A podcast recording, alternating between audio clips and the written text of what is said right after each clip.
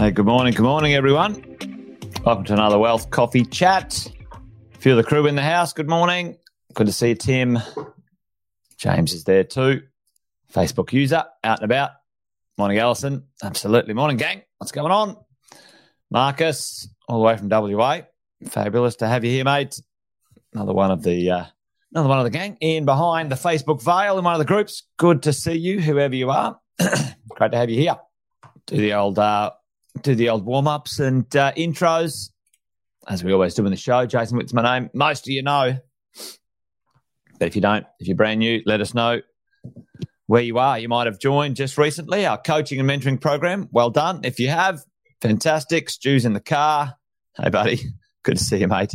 Fantastic uh, to have you all here this morning. Thought we might talk about uh, something this morning about the idea of uh, the types of investors that are out there. And uh, saw this one the other day. It was quite cool. I thought we might uh, have a little uh, a little conversation around this uh, this idea.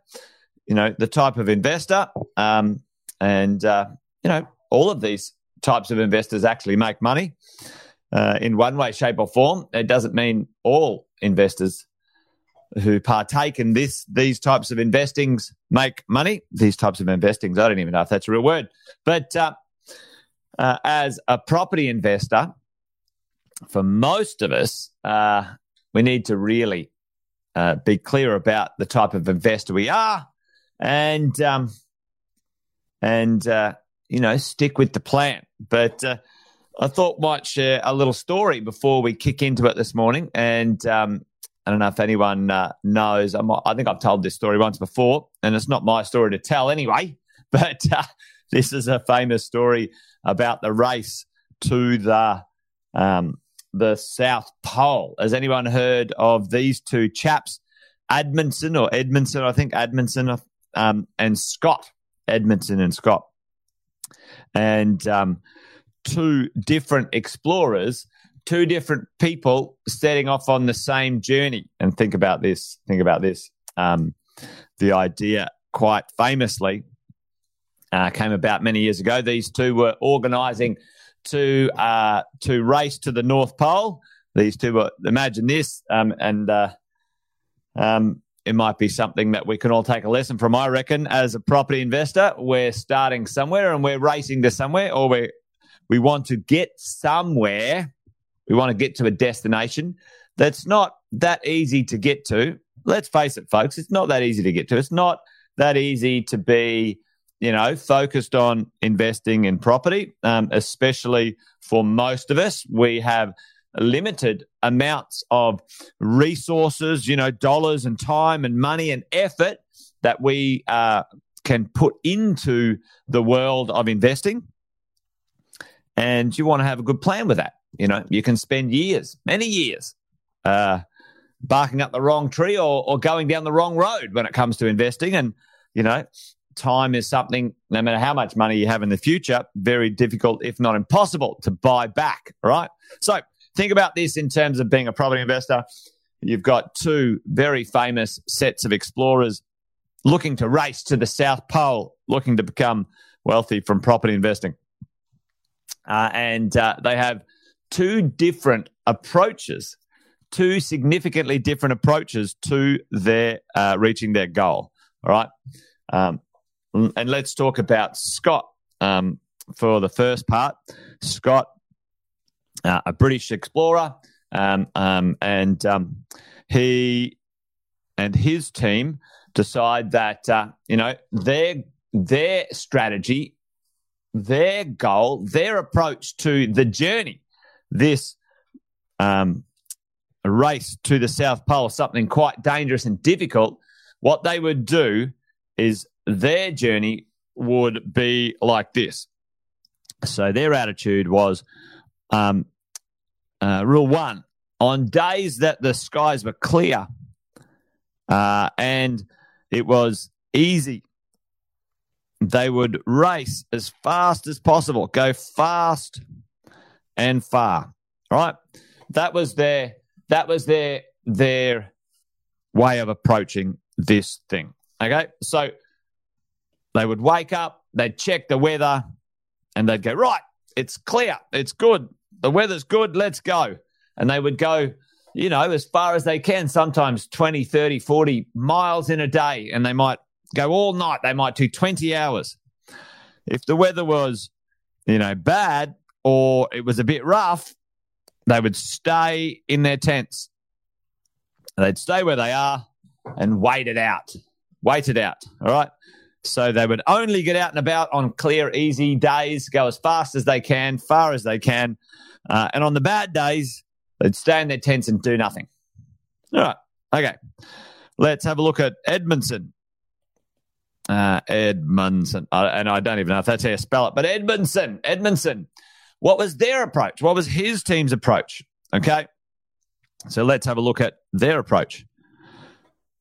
All right. On days that uh, were clear and easy, clear and easy days, they would get up and they would march 20 miles. Now, they might do that in the first three hours of the day. Uh, it might take them five hours. It might take them eight hours. It might take them 10 hours. But their plan was every day do 20 miles. All right. On bad days, on bad weather, rough days, terrible blizzards, the whole thing, they would get up and they would march 20 miles. They would get up, they'd pack everything up, and they would get to it. And irrelevant of the day, the weather, or the market, or the interest rates, or the or the banks, or the media, it would march 20 miles every day. Good, bad, and different. So, and most of you, or some of you may have heard um, this report before, but tell me, who won the race to the South Pole? Who won the race to the South Pole? Was it Scott, only getting out and about in good days uh, and not uh, taking it on in the tough days? Or was it Edmondson and his team? No matter what day, no matter what day it was, no matter what the weather was, did the 20 miles. Did the 20 miles. Which one? Who was it, folks? Does anyone know? One or two of you should know. You probably heard this story before. I love it. Um, yeah, and it's it's uh, yeah, it's the it's the tortoise and the hare, isn't it? Really. Um, well, Edmondson and his team made it to the South Pole uh, and back successfully.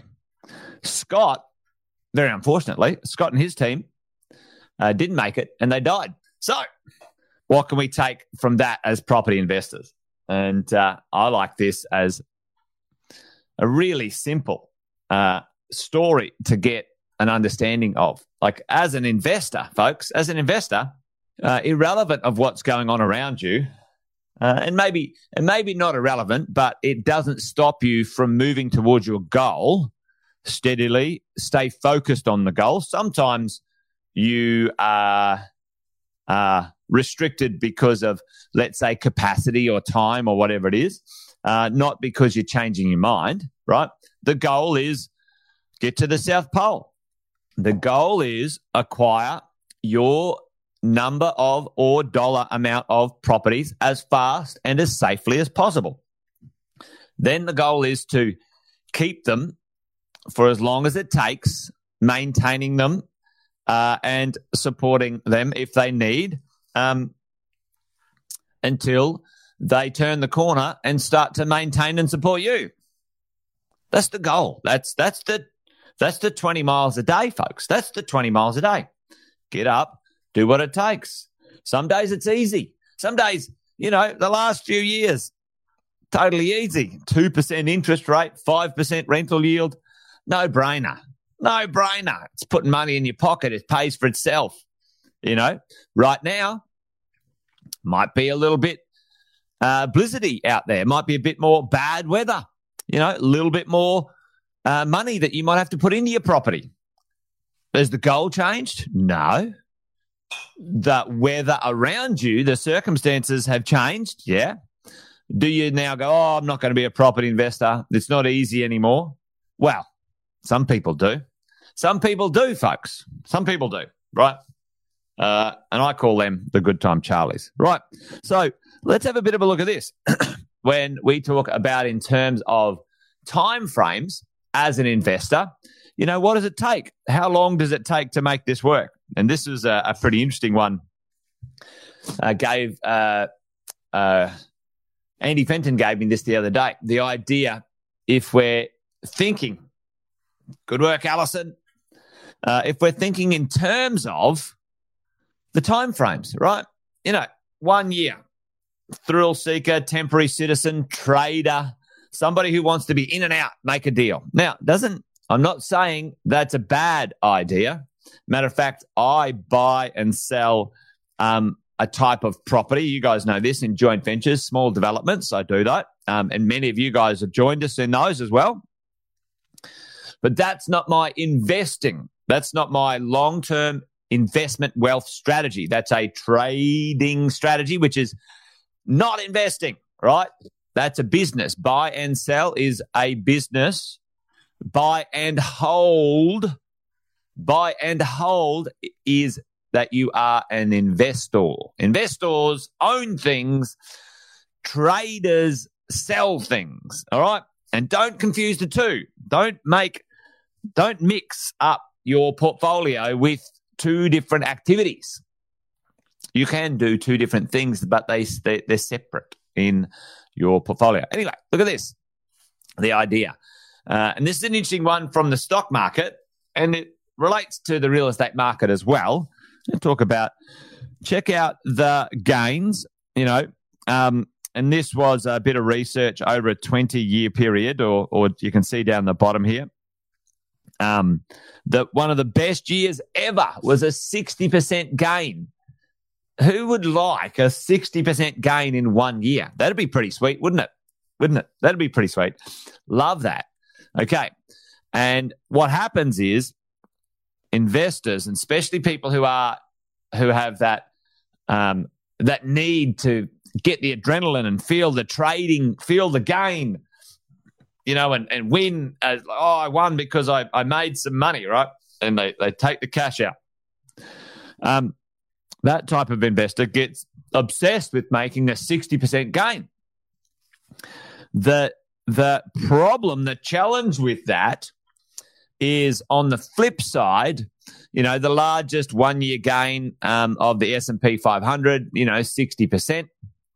Uh, the largest one year loss, 45%. So when you see this in action, folks, it's the, the swing is is massive. You know, 60% gain, but you know, you know, everyone could handle a 60% gain, couldn't they? Like, yeah, I'm a, I'm a, I'm a legend, but can you handle, uh, handle a 45% loss of all your capital and assets in one year? Right. So probably not. And if you take a one year horizon, then that's how it works, right? Yeah. Well, I mean, and like I said, if you've got a good gain, then nothing wrong with that. Now, nothing wrong with taking a gain uh, that's more than you were expecting. The challenge is that when you invest chasing those gains in one year increments or two year or three year increments, that becomes a challenge to the buy and hold wealth and psychology of a property investor. And if you look over there, like the three years, and the point is this team is what uh, I wanted to show you down here in this 15 to 20 year section, if you look at um, the worst performance and the best performance over a 15 year holding selection are in positive territory. It's in positive. And over a 20 year, the worst and the best are in positive territory. Now, that for me leaves a bit of a clue if you are going to be a buy and hold property investor. Right? What? How does it play out in the world of property? Well, let's talk. Let's look at this, and this is the idea of let's say a 15 year holding journey, and if you had a compounding growth rate of five percent. Now we all know it's not linear. Um, you know, we had uh, some pretty significant gains in the last few years. And uh, maybe it gets a bit flatter depending on where you are. But if you look at this, if your property had a 15 year trajectory when it came to its value, the first five years, you know, value or, or capital growth purely, it's only 21%, right? 21% of the value that you're looking to achieve only happens in the first five years, right? If we look at this as a linear calculation. Second five years, again, only sort of 26%. So you're 10 years in and you're like, whoa, you know, it's not going as fast or as, or as big as possible uh, or what I was expecting. And then the final five years, because of its value, its compounding process, you know, 53% gain. So the majority of the wealth, folks, the majority of the wealth is created in the later part of the investment strategy time frame. That 15 to 20 year hold time frame compounding is where the majority of the wealth is often created. Anywhere before that, those sort of first call it seven to 10 years is are the harder times. There's the harder time to hold the property, um, the harder time to go the distance when it comes to the ownership, uh, the the belief that you're going to make it. Um, you know, is it worth it, et cetera, et cetera. And it's yeah, I get it. It's it's pretty tough when you're saying, all right, you know, I used to have this uh, this property that was neutral or or positive, and now I have to put some money into it. Um, and uh, you know, the conversation is like, oh, that's not great now. Well, for me, for you, my encouragement is to like say over a 15 to 20 year period, you know, you might have to put some extra cash in to cover some of the expenses at the moment. That's not going to last forever. Um, we know the rents are going up. We know the interest rates will come down a little bit in 24 and 25. Uh, that's part of the journey. That's part of your wealth over the next 20 years, right? So the wealth is in the last, or not the last, you know, the, the 15 and 20 year section and, and to 30, not in the first five to 10, is really the conversation. Um, and it's something I always bang on about. Um, but really, it's important to understand. And the other part of today is like, you know, maybe the weather's a bit rough out there at the moment when it comes to the interest rates and a few bits and pieces. But listen, don't muck around. Um, if you can, and you've got capacity, you should be finding some properties to buy and continue to move forward, uh, irrelevant of the environment around you. Um, it shouldn't stop you from your goals. You might just change your tactics a little, understanding how to buy it in a different type of market, but don't stop the acquisition part of your strategy. Folks, that's probably the takeaway, to be honest. Let's be honest. Anyway, there you go. Are you going to be the get up each day and the 20 mile march? You're going to continue to move towards your goal, um, adjusting the tactics where necessary, or are you only going to get out of bed when when uh, when there's good times, and um, you know when the weather's when it's a bit hard, you know, not bother. Uh, I know who's going to get the better outcome because I've seen it. I've sat down with thousands and thousands of investors and heard their stories and also seen their stories unfold when they follow the buy and hold strategies uh, and use the right things. All right. There you go. Um, yeah. Yeah. That's right. That's right, Marcus. This thing's a marathon, not a sprint. Um, it takes time to build it. it. Takes time to build it. Good to see all of you on Thanks for joining me this morning. Almost pretty well done there. We've got uh, someone is just asking about the JV. Um, uh, I think. Um, thanks, Dave. Good on you, mate. Appreciate the shout out. Yeah, uh, the joint venture the other night uh, was predominantly for wholesale investors. I do know that Brennan was working with our licensee. Um, for uh, to for them to find out if we can work with retail investors as well. They've got a way. Um, they've got some license stuff that they can do that with. So uh, whoever that is, uh, shout out to your coach, and and we'll we'll keep you in the mix. Just make sure we can um, get um, get you the info that you need. There you go. Uh, where are we? Paul, um, why are some banks raising interest rates in July? Seems like they don't care. Well, uh, they don't, Paul. They don't care one bit. Uh, and that's, and unfortunately, that's a bit of a bummer, isn't it? Um, if you're with a bank and they're putting interest rates up on you folks, then right now, right now, um, team, uh, right now is a great time to actually refinance and, and reset your mortgages. Um, because new loans are actually way cheaper than than existing loans, and they're gouging, and they're really just gouging, and they don't care, Paul. So, yeah, yeah, um, we should uh, we should all vote with our feet, Paul. Um, take your business, go talk to your finance team, um, and get a strategy going. Uh, about I think it was like three to four. Paul, um, go um, put a uh, put a comment in the Facebook group in the in the mentoring group and ask the team to tag you on the training we did uh, not so long ago about refinancing and negotiating with your banks and getting your interest rates down. That was a beauty. Um, so uh, the team did a great training on that. So it would be well worth um, going watching it, Paul, um, as you go along. So, all right, team, that's it. Wealth Coffee Chat done and dusted. Thanks for joining.